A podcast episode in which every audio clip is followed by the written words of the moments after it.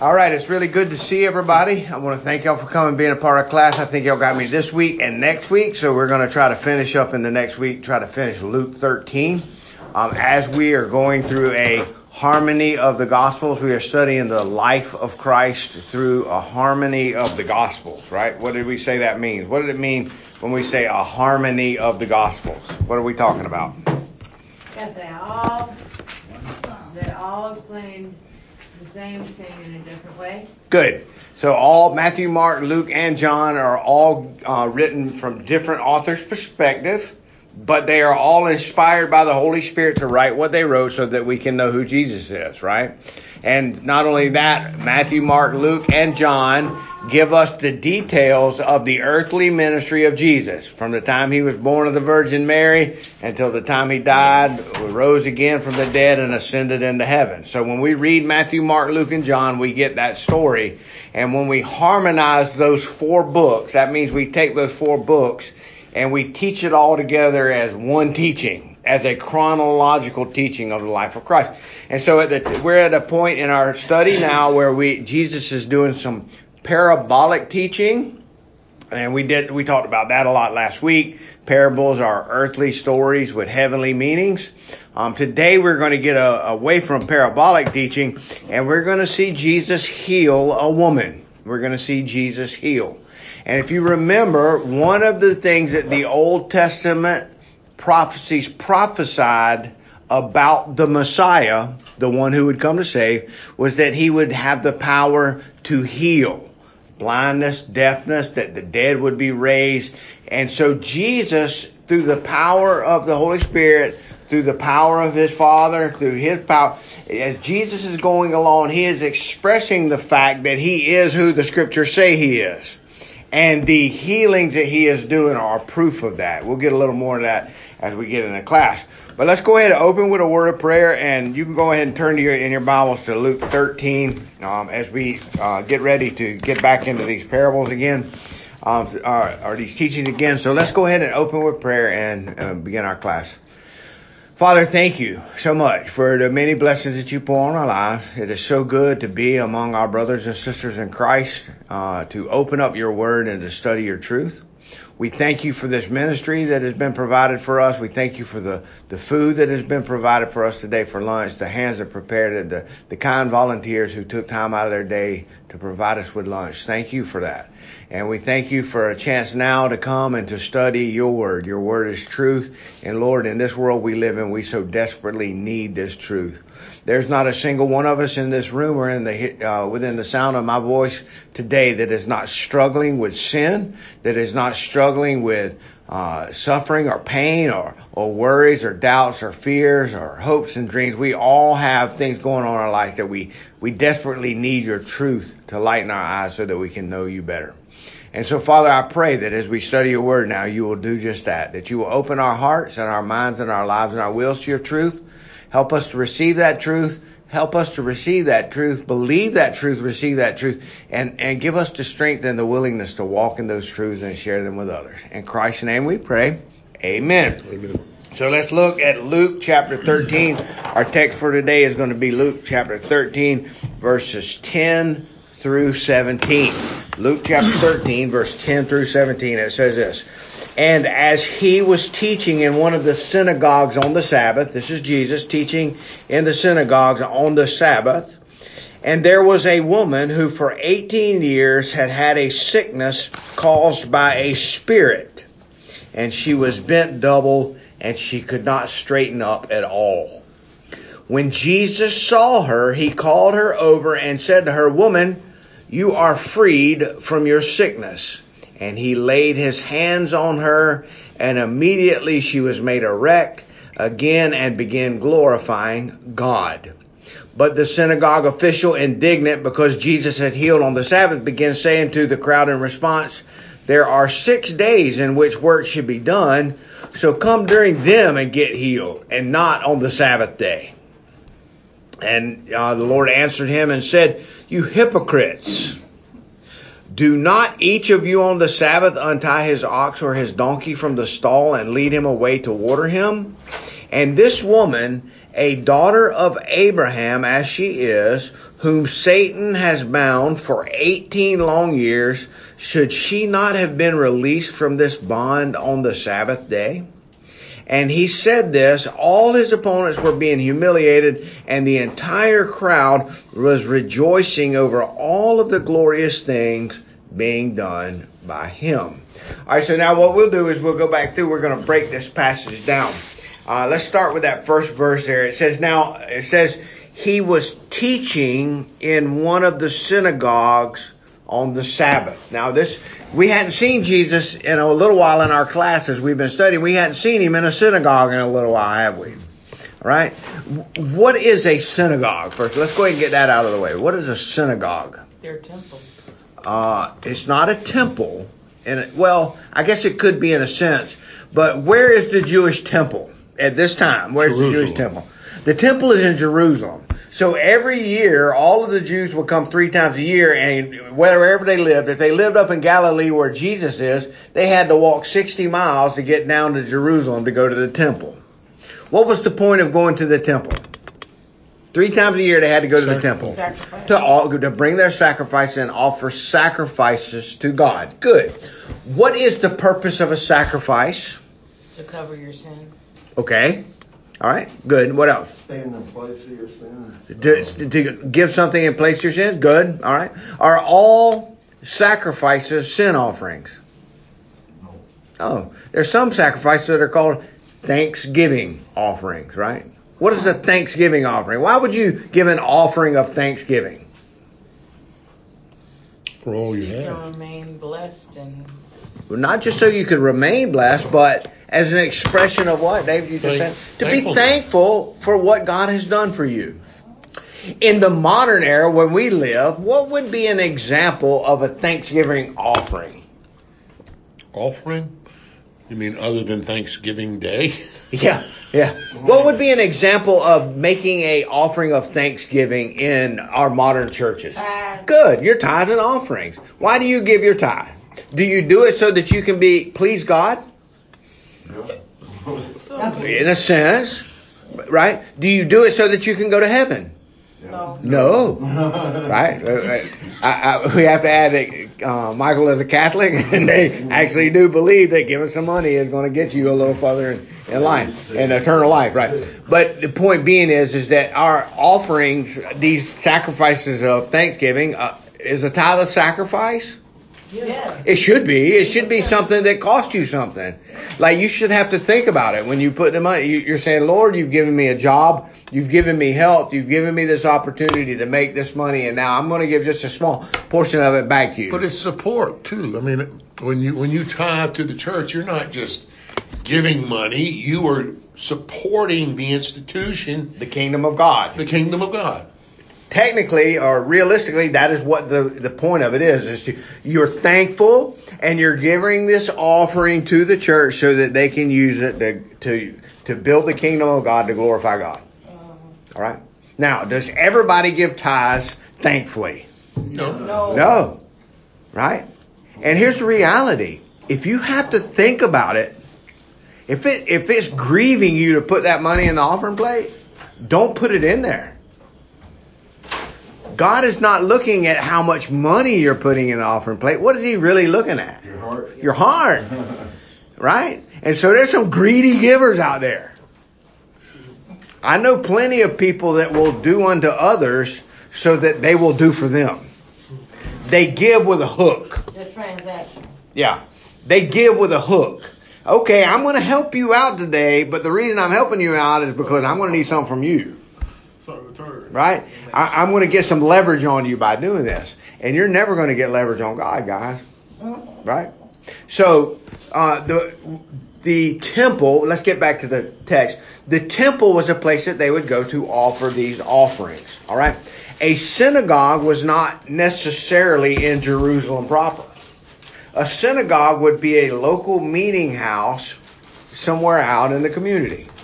And every Sabbath, all of the people would gather into the synagogue and they would read the scriptures together, they would pray together, and they would talk together. What does that kind of sound like?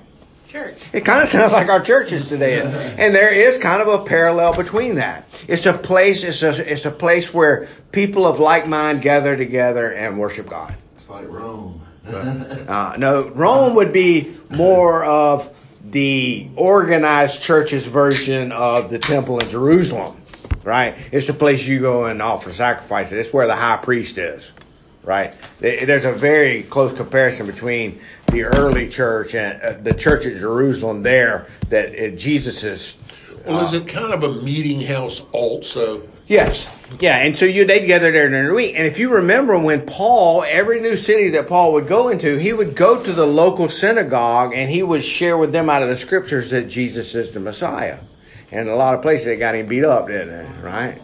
Okay, so they Jesus would gather in the synagogue. Why do you think Jesus gathered in the synagogue? It's a common. It's a common place that Because he's Jewish, and that's what Jewish people do. They gather in the synagogues. But when he would go there, he almost every time that Jesus would go to the synagogue, he would wind up getting in. There would be a, a tiff. There would be turmoil. Why?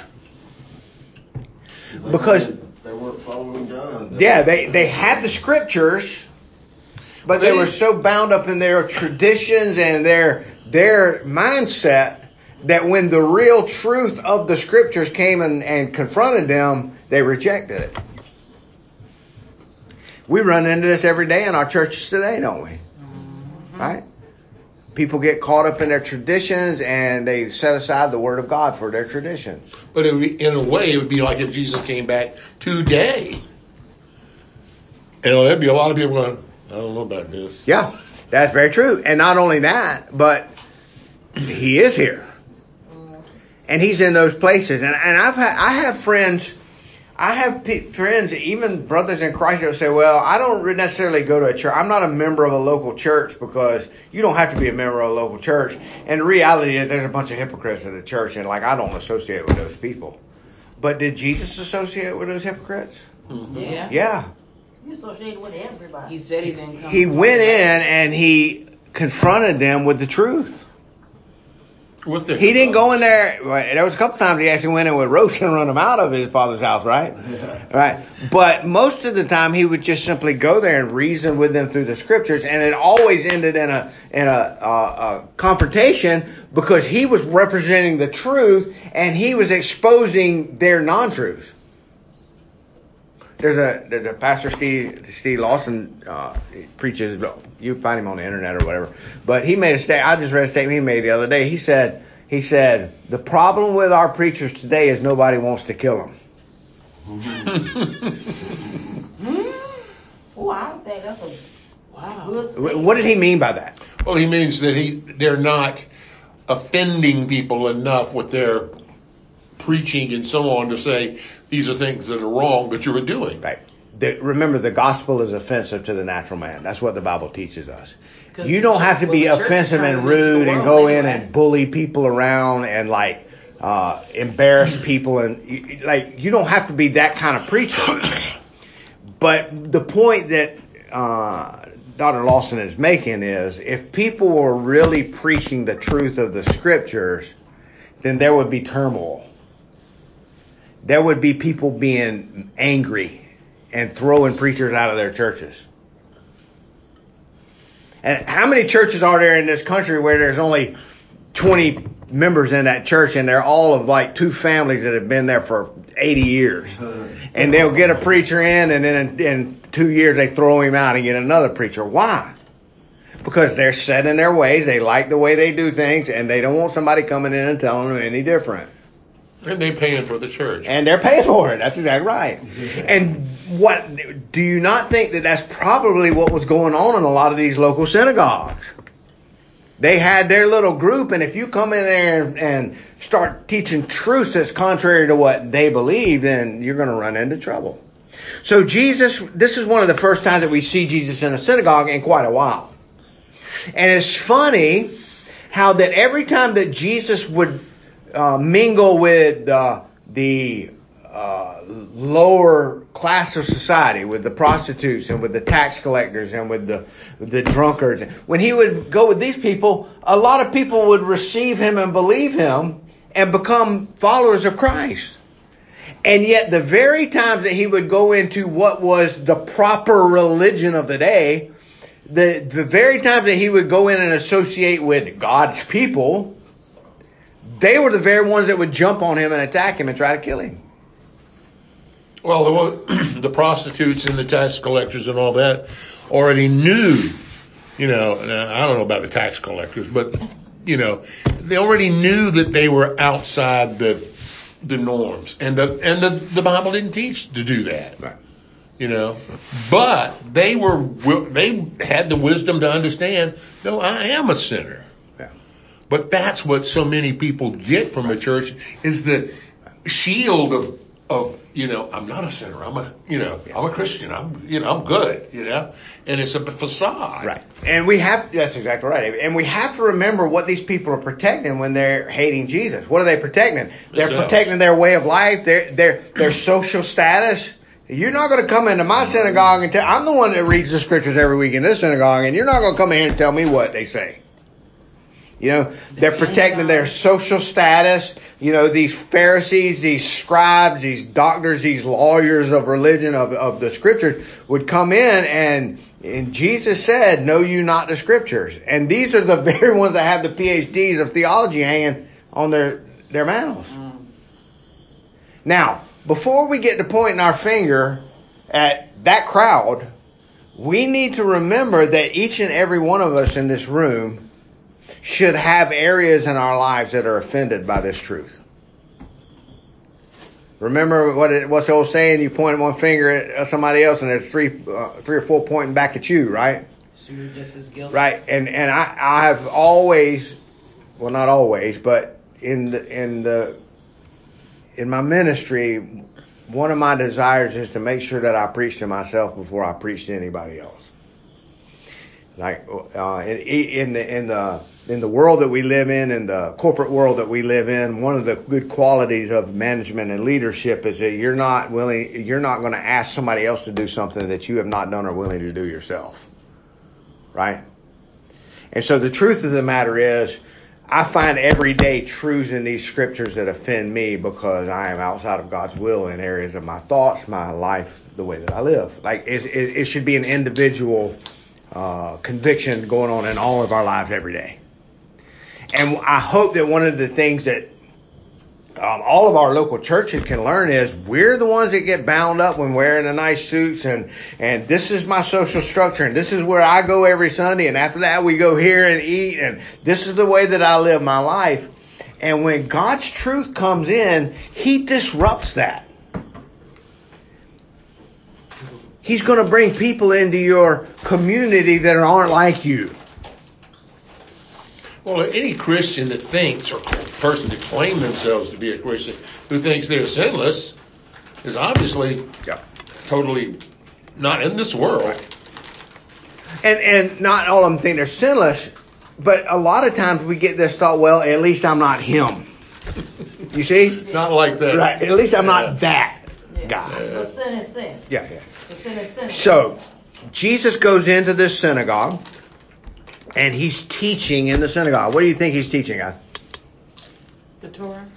Yeah, well, the law, the prophets, and the Psalms. The way God is. Good. So how could Jesus or Paul or Peter or James or John preach John 3:16? For God so loved the world he gave his only begotten son. Because it said, no, um, it says in the Old Testament to love thy neighbor as thyself. Okay. But how could somebody how could the apostle Paul stand up in front of a group of people and say, "Turn your Bible to the book of Luke chapter 13"? Could he do that? Could Paul have went to a group of people in a synagogue and said, "Turn in your Bible to Luke chapter 13"? Didn't exist. No, because it was going to be about 60 years before it was written. Right? It wasn't written. All right? But David's right. You could turn to the book of Deuteronomy and pronounce the Shema. Hear, O Israel, the Lord your God is one God. You will love him with all your heart, your mind, your soul, and your strength, and you will love your neighbor as you love yourself. That was something that every Jewish person preached every, they, they said that prayer twice a day. in the morning and the evening every day. The And And first- they were preaching it, but they weren't living it. Yes. Well, that's who does? That- that's exactly right. And so when Jesus comes in to teach, what is he teaching? He's teaching the scriptures. Well, he's teaching Genesis, Exodus, Leviticus, Number, Deuteronomy, Joshua, Judges, Ruth, First, Second Samuel, First, Second King, First, Second Chronicles, Ezra, Nehemiah, Esther, Job, Psalm, Proverbs. Right? He's teaching the Old Testament because that's their scriptures. Mm-hmm. And what that should convict you and I of is, is that we should be able to go back into those books and see the gospel just as clearly. If we truly have a heart given to us by God and the Spirit of God lives within us, the one who wrote the, that breathed these words into the men that wrote them, if he lives inside of us, we should be able to get into the Old Testament and see the gospel message clearly now. Sure. The veil of Moses should have been pulled away from our face, and we should be able to see the scriptures rightly. But see, Jesus is teaching from the scriptures, okay? Now, that's that first verse. Now, what I want you to notice is this. I'm expositionally teaching you today. Ex- ex- expository preaching means that I'm going verse by verse through a uh, scripture and I'm teaching you. What you'll find in most of our local churches nowadays is tradition. You'll see them come in, they'll read two passages of scripture from you from a text, and then they'll preach about their mama's limp or something for the next two hours. You see what I mean? In other words, they read the scriptures, and then everything's about what? Them. And you. See, a lot of our preaching is what is known as moral, uh, uh, moral therapeutic deism. That's a big fancy term for this. This is what God can do for you. He can make you feel better. You can be a good person. That's you can have money. You can. God is going to bless you, and those. Some of those statements are true. He does bless us, but I want you to remember something. This is very important. These people who are rejecting Jesus Christ are the ones that are looking for a Messiah that's going to come in and bless them with material wealth and set them up to rule and reign over the world. And the reason they rejected Jesus is because Jesus came in and said, if you want to inherit the kingdom of God, you must be born again. You must die to yourself and your own desires. You must take up your cross and follow me. Right? We don't preach that in our churches nowadays. We preach this. If you come, we got a children's church for your kid and they come in, we'll give them cookies and juice every week. Not only we offer daycare services, and not only that, we have internet provided for you so that you can look on your smartphones while the preacher's preaching. We, we got all of these things for you. Look what we are offering you. And these groups would get into their little community and they would build themselves up that they are the center of the universe. Never like that. Right? Uh, uh, we and God again. I'm not pointing at them. I'm pointing at me, because I have found myself on my smartphone while the preacher's preaching. Not me. Now, Lori, Not there. right? Lori said she's never looked at her phone in He- church. He- I stood up front in Pastor Terry's where he, he could see if Yeah. I was on my All phone. right. But Okay. Lori's never has. Let me ask you this: Has your ring ringer ever went off in church? No, no, Okay, no. all right. Uh-uh. I've got a lot of sins, but I got to say that I don't think I've done I say it all that. the time. That- Okay. Go to church. Smart. You understand the point I'm I'm not doing it for your point. I'm doing it because I don't want Pastor Terry to see me. Well, since this is being recorded, I want Pastor Terry to know this. There's been several times in Bible study where your ringtone has interrupted our. I know. Did he listen to this? Yeah. All right. No. Okay, now, again. I won't never open my phone, Pastor Terry. All right, uh, again, again. Now I want you to notice what's happening. We're having fun and we're enjoying life, and that's a good thing. Yeah. But the truth of the matter is, how often do we start talking about the scriptures and then we run off talking about ourselves? Oh, all the time. And you know, there- there's somebody's phone There goes Stanley. Stanley. All right, now, Stanley, why is that? Why is that? Because the Word of God is truth, and the Word of God exposes what is not true in us. And we like for people to coat, pat our head and tell us how good we are, but we do not like for somebody to come in and criticize us. Oh, Well, dwelling on your sins constantly is depressing. It certainly Hey, is. God, God does that for me because last night I got an argument with somebody and I just I couldn't even relax until I called him and apologized for my behavior. But the Word of God does not, the Word of God does not teach us to dwell on our sins. It teaches us to To dwell on the one who died to take them away. Hmm. You see? And we, so the law definitely convicts us of our sin. But the point of the law is not for us to get it right. The point of the law is for us to recognize we can't get it right and take those wrongs to but the cross. part of I have a question. but part of getting it right isn't that trying to do right. Not trying, trusting His righteousness. And by trusting His righteousness, the, His righteousness will come out in you. It will save you. It will pay the debt. But aren't, isn't part of repenting turning around? Isn't it being trying to change those Those are those, those are fruitions of repentance at work Right. in you. All right, and we're gonna. I want you to keep that thought because that's a really good thought. It's gonna get a little more into where we're going Okay. next. But let me get Lori your question. So like when I'm praying, sometimes I feel like I'm not doing it right because I'll pray to God and say Father and then in Jesus' name, but Jesus is the one that done, and I know they're all God. I get that. But should I be praying to Jesus, to the Father, to the Holy Spirit? Yes. Mm-hmm. All three? So that's okay. All right. Now listen. That I want to. I want to address her question. Listen what she It's a said. good question. Yeah, No, listen what she said. When I pray, I feel. I do. All right. Stop. Prayer is not a feeling. Well, she's And- expressing No, I- I feel don't there as, I- I- as a. I- And I- the I sincer- I the sincere the sincerity of our prayers is not based on how we feel or what we think. It's based on God's looking at our heart. Right, but I'm addressing my, is how I When she said my feel, I feel that that's what I'm doing. I feel like I might be doing it wrong because I'm addressing the Father and kind of not addressing Jesus because He's the one that died on the cross for me, So, God's Son. But God knows know they're everything. All- And when you pray to the Father, you pray to the Son, you pray to the Holy Spirit. You pray. So- God is one. So I am not wrong. When you pray to God, you can never be wrong. I had a Wait, question. so, okay, so. When you're praying to God in the spirit and in truth, you cannot be wrong. Okay. The reason that we have these feelings of doubt can be coming from several different things. One, it could be coming from the devil because you don't want you praying and enjoying your relationship with your heavenly Father. Another thing is, is that maybe there is some conviction in your heart that your heart is not right and you're not approaching God in the proper context. The proper context being that Jesus is the one Jesus. that is interceding for you with the Father, and it's the Spirit of God that interprets your prayers and gets to the heart of the matter for you. So I shouldn't he, worry about he, that. no, you should pray without Right, ceasing, pray, and let Him, about let Him work it out. Interpret it, Okay. Tim had a Yeah. question. I got a question. Oh, oh let Okay, me get okay, you. so when I pray, I pray to God. I don't, It's three persons. yeah, so that's what I always thought. So I was like, I can't be wrong if I say God. God, please, you know, whatever Yeah. that particular prayer. So now I have, Lori, of course, has confused me again. Oh, Lord. so when I just say pray to God, I don't need to. Yeah. I want to Okay, be right, so- God, I, I'm Holy covered in Spirit other is words. So here, let's let's let's have to worry about that. let's sum let's summarize th- this big question. the effectiveness of your prayer is not going to ever be based on your understanding or grasp of the Trinity. Mhm. Because if you could understand or grasp the Trinity, you would be God. Okay.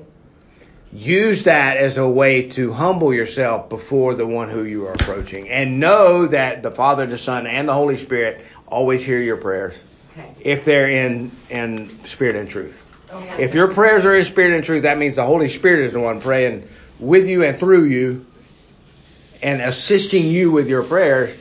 And the reason they're doing that is because you have, you can go boldly before the throne of God because you're a child of God and the blood of Christ covers your sins. You see? So it's not your job to understand the Trinity or how that prayer is working and relating to God. Okay. Like you, if you could, if we could understand that, we would be God.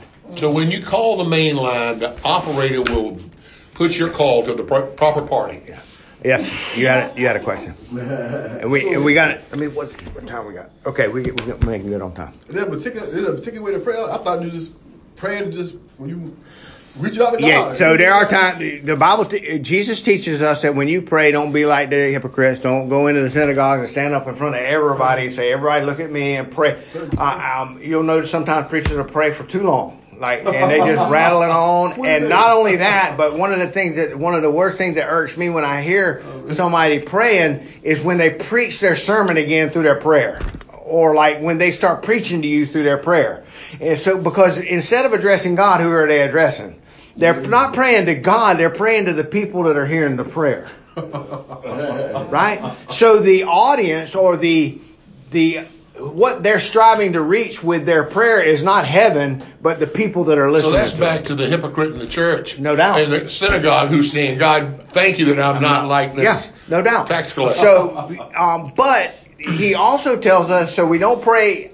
There's nothing in the world wrong with public prayer. Before we started this Bible study today, we had a prayer. There's nothing wrong with that. God answered those prayers.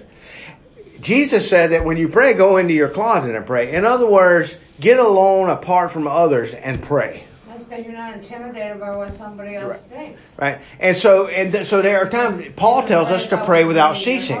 So, uh, for example, uh, when I got here today, when I got out of my car and was walking in, I was praying for our Bible study. All right, I wasn't doing it out loud. I wasn't holding my hands up so all the people out here in Calvary's parking lot could see me Right, being all religious. But I, and not only that, I did not bow my head and close my eyes because I would have walked into the azalea bushes and fell over and looked like a fool. well, you weren't waving your hands, were you? I wasn't waving. Okay. All I was doing in my heart, I was humbly bowing my head and asking God to bless all of us today as we study His Word. Like, and so I did that without between my car and the door. Right? There are times when I'm in a grocery store, when I work at work, and uh, I feel a temptation for lust. Like I, I get, uh, you know, some crazy will come up, and my mind will go into the gutter and I'll bow my head and say, God, I'm not supposed to be thinking like that. Help me to change my thoughts. Right? So, Uh, that's a prayer. There are times when I'm laying in my bed at night and I fall asleep praying. There are times when I wake up in the morning and my first immediate thoughts are prayer. Prayer is not just a physical thing, it's a spiritual thing. And so God is not looking necessarily at the physical bowing of your knees, which is something that we should do at times because men do not like to bow to anybody but he's looking at the the bowing of your heart. Is your heart truly humble before him? Are you brought low before him? That's the way we should pray. All right. So let's. Is it wrong to ask, uh, ask the angels and saints? to Yes. pray for you? Yes. They're in heaven. I, I'm not, I, and I don't even want to laugh about that. for me, what can I, I don't even want to laugh. Because Jesus already paid the price for you going directly to God. That's To- the Catholic thing. Wh- to pray to angels and What? So people to pray for But you're putting, all. You're, you're putting them on the same level as Jesus. you're putting, Not. you're putting They're something, creation. you're putting something on in the creation on a level that only the Creator qualifies. No, I'm talking about like if I say, hey Ronan, would you pray for me? I got a really tough week coming. And I will, Is and I will wrong? pray for you. No, that's not wrong. Wrong, no. But I if don't pray to anybody. But if you pray, but if you pray to your grandma in heaven say, "Hey, grandma, will you go speak to Jesus for me and help me out with this problem I'm having?" You got a problem then because you're praying to the creation and not the creator. Anytime that you are praying to the creation, you are worshiping an idol. angels, Angels are creation. right, and saints. Right. Creation. Yeah. You don't pray to the saints. We don't pray to St. Peter. We don't pray to St. Paul. We don't pray to Mary. All of those people, Peter, St. Paul, Mary, uh, they're all dead. And they're, they're And the reason that they are dead is because they are temporal uh, beings and they have a creaturely body and a creaturely spirit and they died because of sin. All right? And we do not pray to the creation. We don't pray to the sun, the moon, the stars. Anything in the creation is not going to get us closer to God. But what you're missing, I'm not praying to them. I'm asking them to pray for me. Just like You're, I pr- would ask that's what you're doing. Call it idolatry. That's a better word for it. That yeah, I know we can get it. Asking later. people and, and people. All right. pray to is fine, So- what uh, the Jewish people used. Uh, there was a lot of Jewish people that used to pray to angels too, like, and there's a there's a there's a lot that goes on there. But The- even at, at the tomb of Jesus, when the, when they fell down on their knees when they saw the angels, they said, "No, Don't no, pray to us. We're The creatures just angels like you. told them, "Don't do that. Yeah. Yeah. Yeah. All right. Don't do that. You pray to Right. Jesus, Well, not us." but that's scripture, and then there are people who have allowed their traditions to override scripture. yeah, yeah. They And said, hey, well, Jesus that. is so busy, he ain't got time to answer my prayer, so I'll pray to his mom. She can help me out. No. He's omnipresent. Huh? Isn't, isn't, Got one on the isn't shoulder. omnipresent? Hey, Right. So Well, she's in again, let, let me answer that. Let me let me answer that definitively and clearly. When we pray, we are never to pray to something in the that is created. I agree with that. That includes all humanity and all angels. That includes the sun, the moon, the stars, the birds, bees, flowers, trees. The only thing we are to pray, the only person that we are to pray to is God the Father, God the Son, God the Holy Spirit. That's it. No, nothing else. And when you pray Anything to God, else is idolatry. when you pray to God, you're praying to all three. Yes. All right. All right. Now, so now let's get to that's verse one, uh, verse ten. Let's get to verse eleven because we only got twenty minutes now to get the rest of the class done. All right. There was a woman for eighteen years had a sickness caused by a spirit, and she was bent double. She could not straighten up. All right. So what's wrong with this woman? She's sick. What's wrong with her? Rickets. Heart or- man. Huh? She could. Oh well. Um, have you ever seen like an elderly, seniorly person that can't? Mm-hmm. Osteoporosis. I'm getting more like They, they that. can't. They They can't look name for it up. back then. Huh? So they have a name for it. They Right. name. that's why I said Right. So this woman has some kind of spinal issue or some kind of arthritic issue or some kind of issue that causes her body to be bent over where she can't stand up and be upright. Mm. All right. Now, what is, is it osteoporosis? Is it because she didn't get enough milk in her diet? Is it because she's a wicked, evil person? don't know. Well, it says a spirit, doesn't it? It said it was caused by a spirit. So one of the things that there's a couple things I want to bring up and, and, and make points of.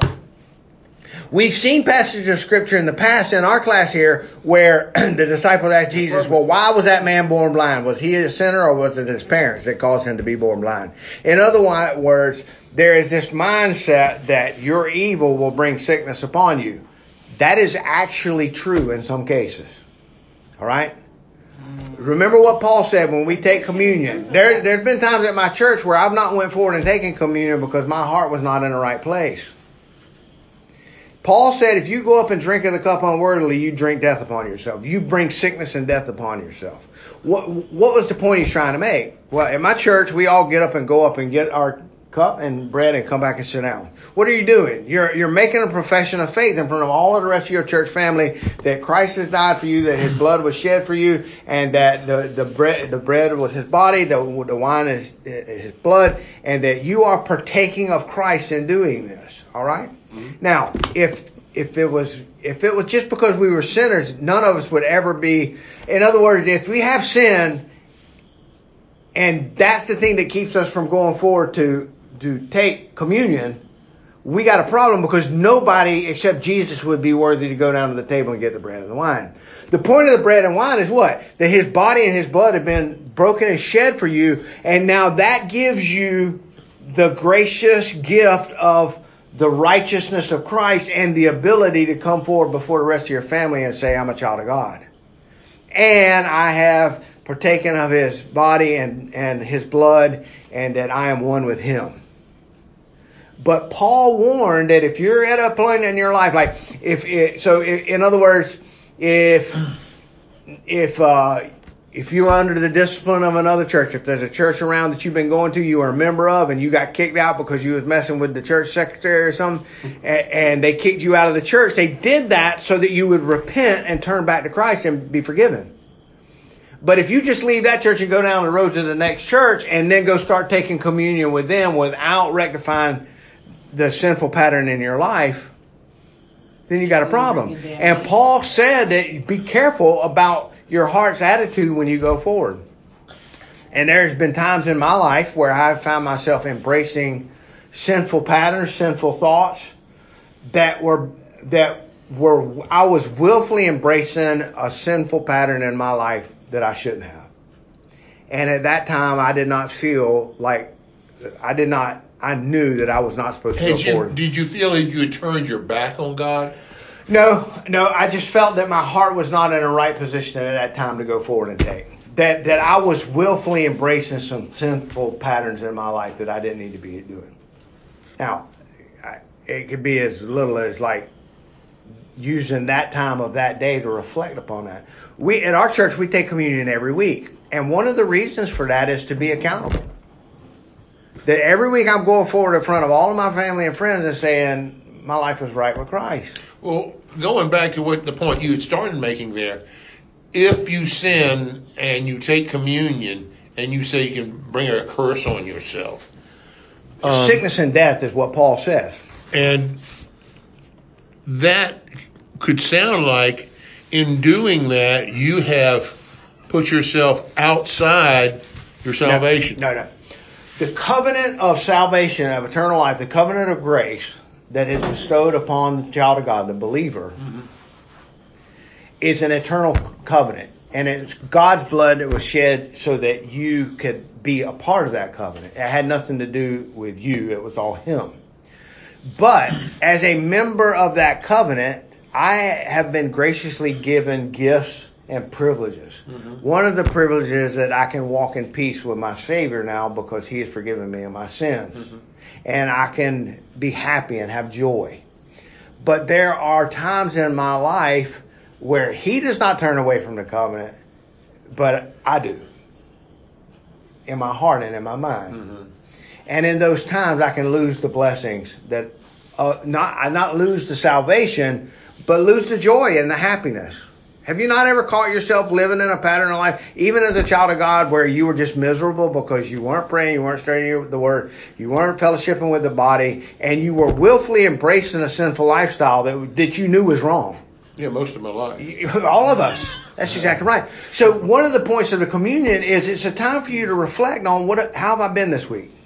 How and, and again, my it's not my righteousness that gets me to heaven, but the command for me to walk in his righteousness, to walk in his holiness is a command of that covenant. Mm-hmm. And he holds me responsible when I don't. Well, Jesus commanded them to do this in remembrance of me. Yes. He made, he made Yes. it a requirement. Right. So, I guess what, what I'm trying to say is this: there have been times in my life where I knew that I was willfully embracing something that was not pleasing to my heavenly Father, and at those times I didn't go forward and, and take of the bread and the cup. It's not that I'm not a child of God. It's not that I'm not a member of the covenant. Well, But the point of His body being broken for me and His blood being shed for me is something that I should take in my daily walk, in my talk, in my way of life. And if I find myself not doing so, I need to be respectful to who He is and and repent. Like so, repentance is not just for sinners and wicked people. The child of God should be repenting every like our life should be a living example of what repentance looks like. Like every day we should be more and more sensitive to the sin within us. We should be more and more recognizing what we're doing wrong. you're practicing not Right. to do. Okay, this woman was bent over. Now, if you guys remember in the past in our class, I've told you that there are spiritual applications to physical ailments. What would be the spiritual application for someone who is deaf? What would be the spiritual application of that? Somebody sinned. No? Like if if if someone is physically deaf, they cannot what? Hear. Hear. So if someone is spiritually deaf, they cannot Accept. hear what? God. God. They can't hear His word.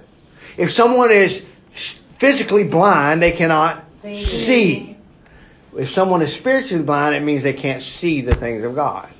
All right. If someone is crippled, they can't walk. If someone is spiritually crippled, what does it mean? They limp along. walk with God. Right. Good. All right.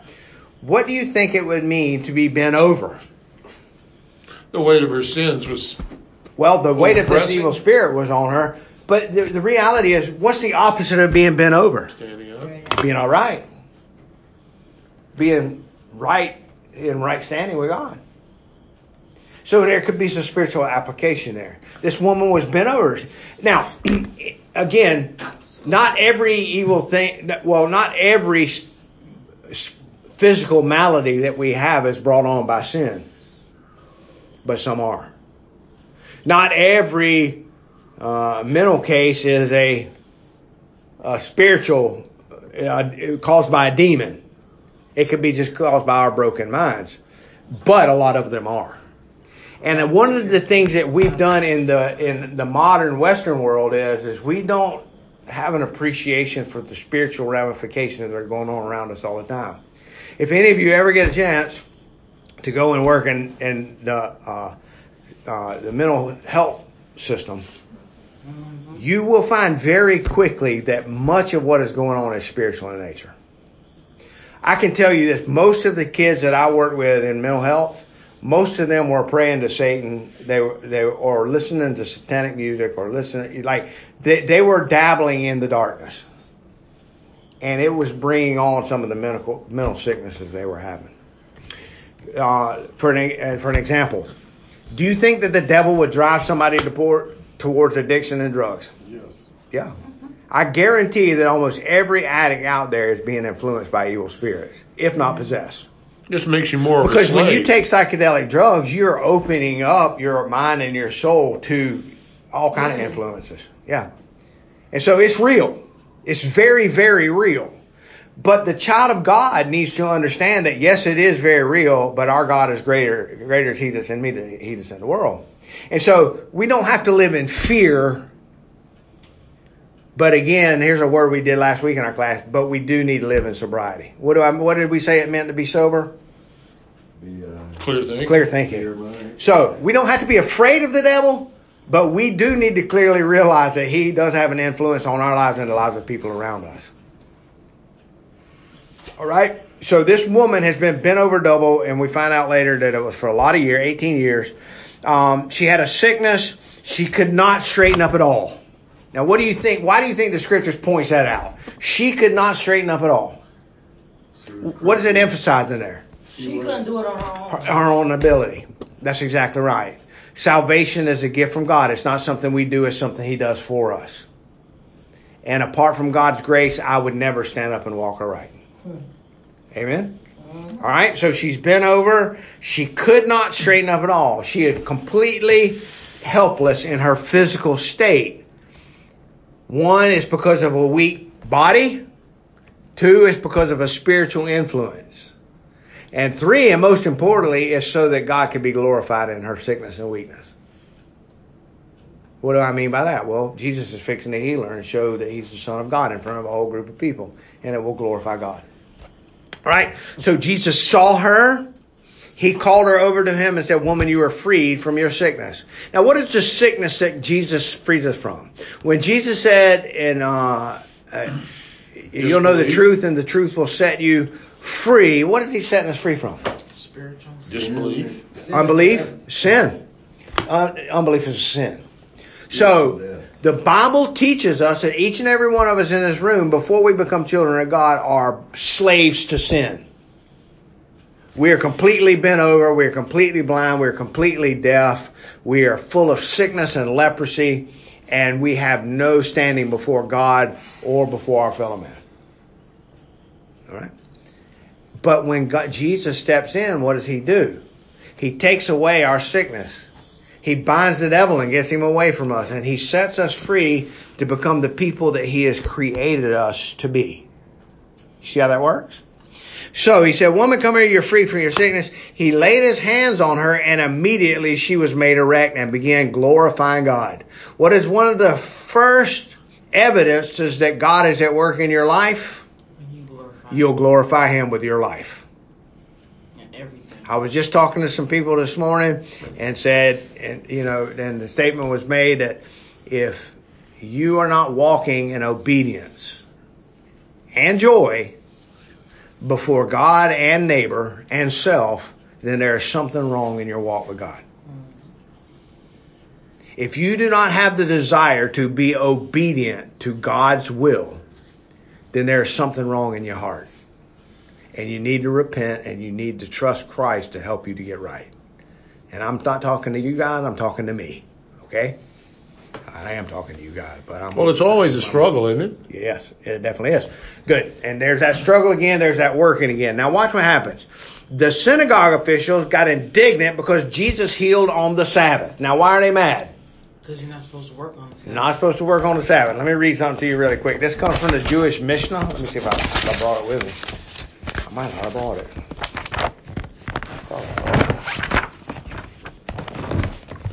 Yeah, I did. What's the Mishnah? Uh, it's the it's the Jewish uh, tradition, and it, it's a list of the.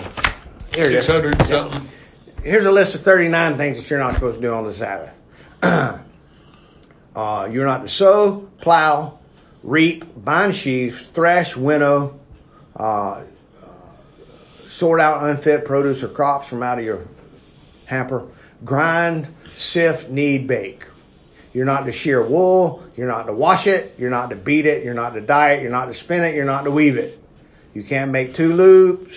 You can't weave with two threads. You can't separate two threads. You can't tie or untie anything. You can't sew two stitches. You can't tear in order to sew two stitches. You can't trap a deer. You can't slaughter it. You can't flay it. You can't salt it. You can't cure its hide. You can't scrape it and you can't cut it up. You can't write two letters or you can't erase two letters so that you can write two more. You cannot build. You cannot tear down. You cannot put out a fire. You cannot kindle a fire. You cannot hit with a hammer. You cannot transport an object from one place to another. Lo, these are 40 generative acts of labor, less one. 39 things that you are not to do on the Sabbath. Is that from the 650 something? Yeah, there, there's 650 Sabbath laws that you have to keep up Are you with. Now- the Pharisees that were teaching couldn't even make notes on the, on the Torah or the scrolls or anything like that. No, they wouldn't have wrote them. Well, there's a there's a case where a family up in New York City set a crock pot up, and something happened with the crock pot, but they set it up on Saturday or, or probably the Friday, and it caught on fire during the night, and you know, but they had done that so they didn't have to cook on the Sabbath. And Well, it there- killed there's- them all. Now, well, I literally only have three minutes left. I want to get a couple of things out to you right there. Okay. Is the Sabbath a part of the Ten Commandments? No. Yes. Yes. Seven Yeah. Yes, holy. yes. All right, what does the word Sabbath mean? Sabbat? What does it mean? Holy day. So- or So, Rest. Day Who of said it? rest. Somebody said it. Rest. Sabbat means to rest. It means to stop. Okay? Now, the point of the Sabbath, did, did Jesus observe the Sabbath? Yes, very much so. If he'd have broke the Sabbath, then he would have broken Moses' law. He'd have been a sinner. because on the sixth So he day- always kept the Sabbath. All right? Did he not set that as a, a standard at creation? He worked for six days, and on the seventh day he rested. Rested. All right? Now, did that mean that God gets tired? He got tired from creating everything. No. To rest means to stop. So he did that for us. So at the end of creation, when he had everything created and it said he rested on the seventh day, what it means is done. It is finished. Everything is done that needs to be done. Right? Now, is he still at work today? Yes. Does he work every day? Yes. He's the one that caused the earth to rotate around the sun, etc., etc. Everything's in his hands and everything is uh, uh, affected by him. But the Sabbat means to rest, to stop. And God gave that to the people, His people, as a way to get them to recognize that you need, sometimes it's not about you. Shabbat means stop, don't do it. All right? And so often in our arguments about the Sabbath, we argue about, well, can I do this? Can I do that? What day is it? Uh, blah, blah, blah. And we, the reality is we're missing the point.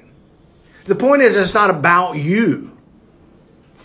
God set up a pattern for you for one day of the week to stop living for you and rest in Him.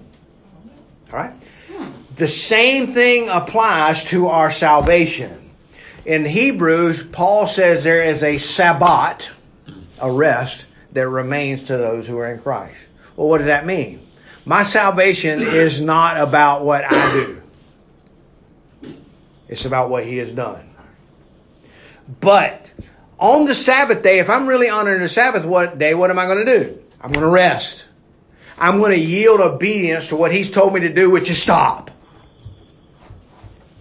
Well, the same thing goes for my salvation. If I am saved by God, then I am resting in Christ. And it's no longer about what I do, but what he does in me. If he is at work in me, we've already learned what's going to happen. It's coming out in me. All right? So a Sabbath rest is resting in what he has done, not what I'm doing. And so Jesus gets into an argument with these the religious crowd because they saying, "Oh, you're doing work on the Sabbath day." Right? And what happened was they took all of these laws, these traditions that they made up and turned the Sabbath, the rest, into a work. Well, it doesn't say on there cannot Oh, heal on the I Sabbath, it. does it? You see what is that- you see what I'm saying? There are a lot of people that go to church on Sunday because I got to go to church. They've turned it into a work. It's this is a labor that I do. This is something I got to do. Instead of this is something I get to do. If I'm resting in Christ, I'm happy about getting up and going to church. But even we as Christians can turn the Christian Sabbath, which is Sunday, into a work. Mm-hmm. Look at me. I went to church today. You didn't. You should just be happy to be in the in the house of the Lord. Right. You see how that works? So what does it mean to rest? And what we're not going to get through this today. We'll try next week to, to just to quickly review and get through it. But the point is this. Jesus came in and showed them what it really looks like to rest in Christ. What does it look to like to rest in Christ? That woman knows what it looks like to rest in Christ. She is now walking upright and she is full of joy and happiness. You see, she's living under the blessings of God. And here are the very men in this room who claim that they are the ones that are living under the blessings of God, and they're the ones the furthest from it. Because why? Because they're not resting in Christ. They're not resting in the truth of God's word. They're not resting in God's promises. They're resting in their traditions and their their culture and what they think, what they feel. And so it's very important for us to learn to rest in Christ and not in the world around us. Not to not to get so bound up in our traditions that we can't enjoy the work of God. I'll, I'll finish with this, and then we'll pray. I, um, for a long time, I used to argue all the time. Um, at my new church that I go to, well, not new church, I've been there five years. Um, we don't use hymn books. we put the, the the notes are up on uh, the words are up on the screen. All right. And I know people that have left churches because they don't have hymn books anymore. They put the notes up on the screen. We've never done it like that before. You see? Now, the truth of the matter, I've been to some churches that have the, notes, the words up on the screen, and those words up on that screen had nothing to do with worshiping God. It sounded like a love song from a R&B station. You, you know, y'all understand what I'm saying? Mm-hmm. It's the words that are up there, and it's the heart attitude of the people that are singing the worship songs to God that is pleasant in the sight of God if they're proper. And it doesn't matter if you're reading them out of a hymn book or off of a wall. It doesn't matter if you're just singing them straight from the heart and missing a few words. Remember, God is looking at your heart because your heart is a reflection of who you truly are. And so, yes, I know people that would, if you read any other Bible than the King James Bible, then you are reading a heretical uh, book. It's a tradition. It's a tradition that they've held since 1611 when King James authorized the printing of that version. There are plenty of good translations out there. NASB, ESV, NIV. There's plenty of good translations out there. But there is that group of people that says if you don't read my Bible, you're reading the wrong Bible. So I was told like a guy who said like there's books that's outside of it's, it, the, the Bible mentions them, but they're not in the Bible. The book of Enoch, Jasher, the Bible gives reference to them books. Yeah, they're not officially part of the. Um, They're called apocryphal books, they're, and they're, it's, the reason that they're not included is because they have error in them. There's error in them. There, there, there's nothing in the world wrong with reading them and enjoying them. They just have, there's some of them that have error in them. Uh, and and uh, we really got to close because I know they, they got things. To, but let's um, go ahead and close with a word of prayer. We'll try to pick up on that next week. Okay. Most gracious Heavenly Father, thank you for this day. Thank you for your love and your mercy and your grace. Um, thank you for helping us to uh, to walk upright.